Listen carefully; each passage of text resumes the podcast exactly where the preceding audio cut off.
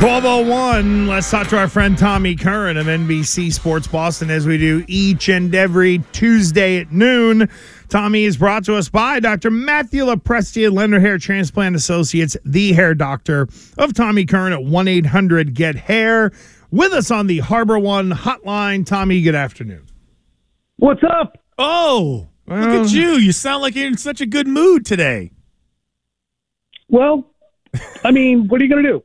Once you hit rock bottom, at least you know it can't get worse. Yeah. Well, Uh. I thought that last week, though, Tommy. I thought it was like that was the bottom. Now I feel like we're still digging. Keep digging. Put the shovel down. It's really the, the one thing that I would not have had on the bingo card was that for as bad as it was in Dallas, that it would actually get worse, Tom. All three of us, in some way, shape, or form, whether it was playing and covering it or just covering this team, there have been very rare instances, Tommy, where it went from bad to worse under Bill Belichick. Yet here we are. Where do you begin if you're walking in at six o'clock this morning and the team is assembled, Tommy? What are you saying to these guys to try to turn this around? I don't think there's anything you can really say that's going to change anything at this point. There's nothing verbal that you can do, and I'm not even sure that there's anything philosophically or scheme wise that you can do. I mean, the breakdowns that you know, I know Christian was inflamed about and pointing out on social media yesterday. I mean, how do you fix a 13 yard sack on third and 11 right before halftime when neither, not one or the other, neither of your tackles perform a block that's clearly a, a, just a simple block, just protect the quarterback, and neither one does that. So you can't say, okay, we're going to do this differently, or we're not going to drop back on third and 11 and throw. There's there's nothing you can do. Players have to individually commit to the quote unquote doing their job and decide whether or not they're willing to to do that at this point. I don't think it's Bill O'Brien. I do think it's the players that Bill Belichick has brought aboard. I certainly think it's Mac Jones exacerbating a bad situation with boneheaded moves when the poop is hitting the fan. But it, they just don't have good enough players. They just don't have good enough offensive players. I'm with you, and I would point the figure, fi- not the figure, the finger, uh, number one at the roster after everything is said and done. So I, I guess I'll ask you this because it's been such a Max is just always going to be a debate. And what what's his ceiling? What's his floor? I feel like we're seeing his floor right now. So do you think he's uh he's a like a a, a competent NFL quarterback? Do you think that? Do you think he's a quarterback that you can win with? Yep, I do. I think he could win with Mac Jones if he was surrounded by competency, and he's not. I don't know if Justin Fields will look better. I don't know if Brock Purdy will look better. I don't know if Tua will look better. I don't know if anyone would look better. We watched Tom Brady, the greatest quarterback of all time, surrounded in 2019 by less than players, and we saw how that season ended two and four down the stretch, and people throwing dirt on the grave of Tom Brady with great, you know, glee in some instances that he couldn't do it anymore, and the Patriots should move on. And it wasn't Tom Brady then. Team started eight and zero. He knew they didn't have enough artillery. He was just throwing to James White and Julian Edelman every friggin' snap, and it only got worse from there. Um, and they finished two and four, and so you you could take anybody you wanted to and put them here, and it would look the same. So I think Mac Jones is a victim of circumstance. Does he make his circumstances worse? In some ways because he's dealing with a level of adversity that he's never seen, and he is the worst fit for a porous offensive line. Yeah, but I don't think that he is an inherently bad player. Is there any chance they whiffed on bringing in Adrian Klemm as the O line coach? Do we have to at least Yeah, ask that question? Yeah, there's a chance. I don't know what magic wand he could wave to make Vederian Lowe better or Riley Reiff better. Um, necessarily. I mean, the, the right tackle position, staffing that is the job of the head coach. And Adrian Klemm didn't decide to draft three guards and two kickers, as Colin Cowherd pointed out relative to Mac Jones um, yesterday on his radio show. Uh, so you can point at Adrian Klemm. Why didn't he reach Trent Brown, who can be a Pro Bowl level tackle when engaged, who just got a raise and had a horrendous game on Sunday? They didn't get to Isaiah Wynn over the course of three years. So are they good players who are victimized by the coaches, or are they not good players to begin with who are miscast? Because there was conversation about, you know, Isaiah Wynn being miscast, and I did think Isaiah Wynn was going to be a good player for them. But you know, Bill took a guard, wanted to play him at tackle, and it didn't work out. And he often says, "Hold my beer, watch this, watch what I do here," mm-hmm. and it doesn't work out. You know what? Um, this was going to be my cre- question for Gresh later on. So Gresh, don't answer it. You can. Re- re- I'll ask it again. Um, but I am curious to know because it's maybe it's a conspiracy theory, but I do feel like you know just poking around on my own that there could be some truth to it. I'm wondering how you feel about the Jakobi Meyers signing with the Raiders and the and the, and the Patriots choosing Juju Smith Schuster, who they both have the same sort of contract. They both have the same years. Uh, but one guy you have an intimate knowledge of, a relationship was, you brought him in, you developed him, you grew him into the player that he is. You relied on him for so many years, yet you allow him, you allowed him to sign with the Raiders. I'm curious if you think the Patriots, like especially Bill, like that was a personal decision. Like eh, he's like holding a grudge against Meyers for possibly speaking out, you know, or having an issue with the way things went last year. Is there any part of you that believes in that? I think the greater likelihood is, and there's, yeah, you could see that perhaps anybody who didn't buy into Matt Patricia and Joe Judge was excised from the roster, but Kendrick Bourne's still here. You know, Mac's still here. Um, I think the greater likelihood is that Bill did what Bill does. Someone told me that when Wes Welker went from a three million dollar player to a franchise player making twelve million dollars, he said Bill loves him at nine million. Bill loves him at three million. He hates him at twelve. And I think that we have seen a tendency over the years for Bill to oftentimes have a player who develops and does an excellent job for him to feel as if, well, we kind of created this player. And in some cases, he might be right. You know, Trey Flowers didn't do anything at Detroit. He was injury plagued, but you know, he went out to, to an $80 million contract. Trent Brown didn't do anything with, with the Raiders and signed the richest contract in NFL history, and now he's back here um, for an offensive lineman at the time. So, but I think that we've also seen times where Bill, like take Nick Folk for instance, why do you move on from a player like that for an, for an X factor when he was four five from outside 50 yards? And that might not be a great example. He's an older kicker, but we have so frequently seen Bill have a wandering eye for players who played well against him at some point and look at the players that he has and say that guy's not good enough. Nelson Agholor had an unbelievable Super Bowl against the Patriots. He had he had a litany of history in the NFL as not being a competent pass catcher, and he wasn't when he was here, and he's not with when he's down with the Ravens. He had a horrendous drop the other day. I think the more likely scenario with Meyers is he's not really that good. He's good because we made him good.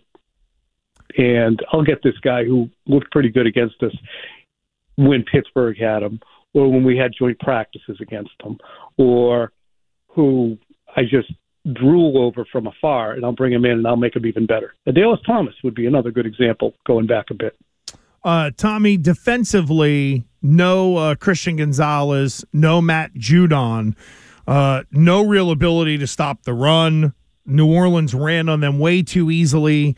I know that there were picks and turnovers that went the other way, but the defense didn't exactly do their job the last two weeks. I'm curious for your thoughts on is this a defense in transition or if the offense can kind of, you know, look mediocre, the defense will sort of pick back up the way they played the first couple weeks of the season. Yeah, I think the I think the latter because when you look at it, they let up 24 to Dallas and they let up 27 in a rout against New Orleans. They got the team off the field. They don't make enough. excuse me. They don't make enough um, big plays, no turnovers. They don't turn you over the way they did last year, in any sense. And that's not going to get better with the lack of pass rush. to create panic among quarterbacks to make bad throws.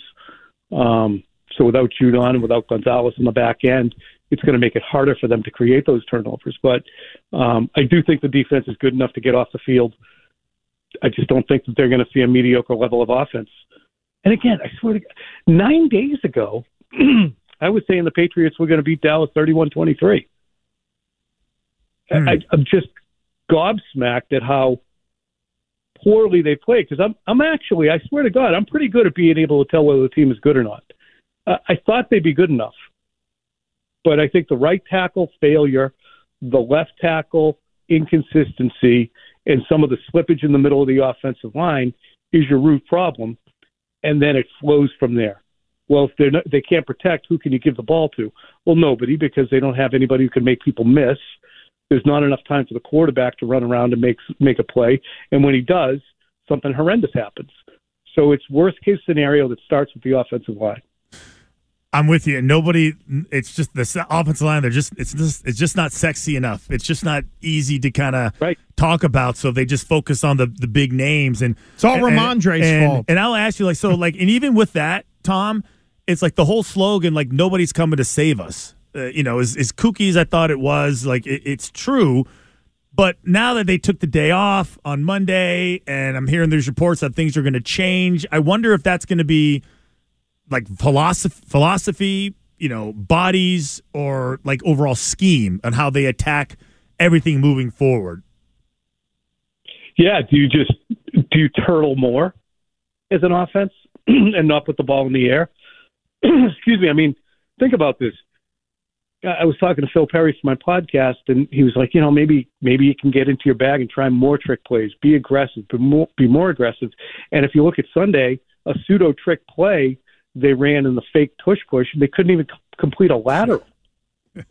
so, I would I would be of a mind that if it's raining, slow down, don't go faster in, in this downpour. So maybe the I, I don't know where you go because you don't have the players out there to make it easier.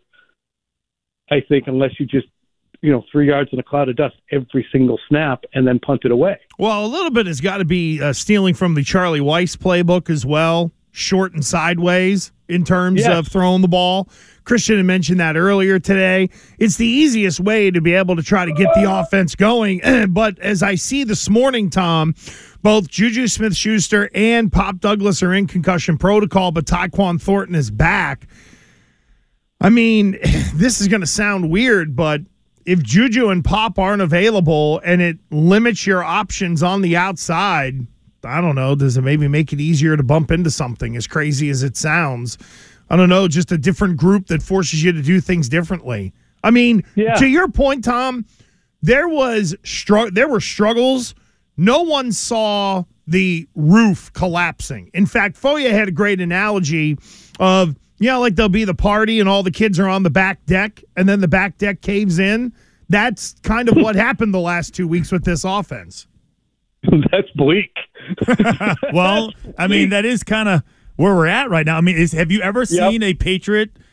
I don't know, like as bleak as this. And I, am not going back to 2000 because the last time they no, were what, go, no, go back to 2000 because it wasn't even that bad then. Because then you had Ty Law and Lawyer Milloy and Teddy Bruschi, and you might have had Bruce Armstrong during that year, and you had a quarterback who had been to Pro Bowls and had thrown for 4,000 yards, and there was at least an idea that well on Sundays you know they can possibly score some points. Plus you had a new head coach who was implementing something, so there was optimism.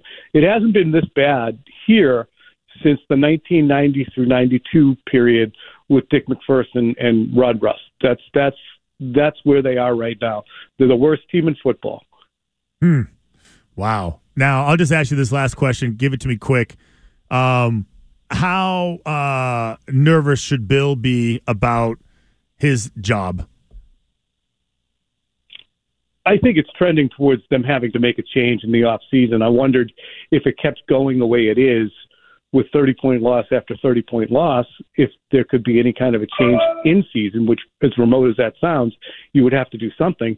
But on the other hand, too, you couldn't make an in season change with Bill, given that the entire team and coaching staff and personnel group is attached and affixed to him, you know, either directly as a blood relative or brought in by him and fostered by him. So it's not like moving on from Matt Eberflus or Ron Rivera. It's a lot more complicated. But I think certainly if it doesn't turn around in any significant manner, and, and even then, I would imagine that Robert Kraft has to figure that more likely than not we're going to have to make a change. Boy, that's big because then you're clearing out the front office as well. Yeah, maybe. It's bleak. Or, it's or, bleak. Or maybe, or maybe Bill says, "Yeah, kid, you know, you're right. I don't deserve to come back." Ooh. And then you can keep everybody in place. But do you want to keep them all in place because they're part of the people who are bringing in these players? It, it they're also them. They're telling you. it also feels like we might be eh, two to three weeks away from this being a real discussion. Like there is the whole. Somebody called yesterday, Tommy, and was like, "Ah, you got to get rid of Bill." I said, "Okay, then Steve's the head coach," and the guy was like, "No, no, no," and it was like, "Oh, I guess I didn't really think it through." But that is the point: is that if you punted Bill, who you turning it over to? Troy Brown, his son, right? Like, you know, and and quite honestly, Bill's earned the right to ride this out. Like, if if there is going to be a pass given, just in terms of I'm not going to fire you right in the middle of the season, this would be the year I think that uh, Robert Kraft would be able to uh, get away with that. Well, he'll be all over it. Tom, I agree, but it can't be. It can't be a wholly, completely, and totally unwatchable product as it was the last two weeks. Oh, look, if they if they Be win competitive into the three, fourth quarter. Yeah, if they win, you know, three or four games or something like that. But yeah, moving on from him now to hand it over to his kid, I don't think a lot of fans would uh, would sign up for. Tommy, thank you, friend. Uh, we'll catch you Thursday Okay. with Jones and Mego. Thanks so much, guys. Take All care. right, there we go. There goes uh, Tommy Curran of NBC Sports Boston. bleak.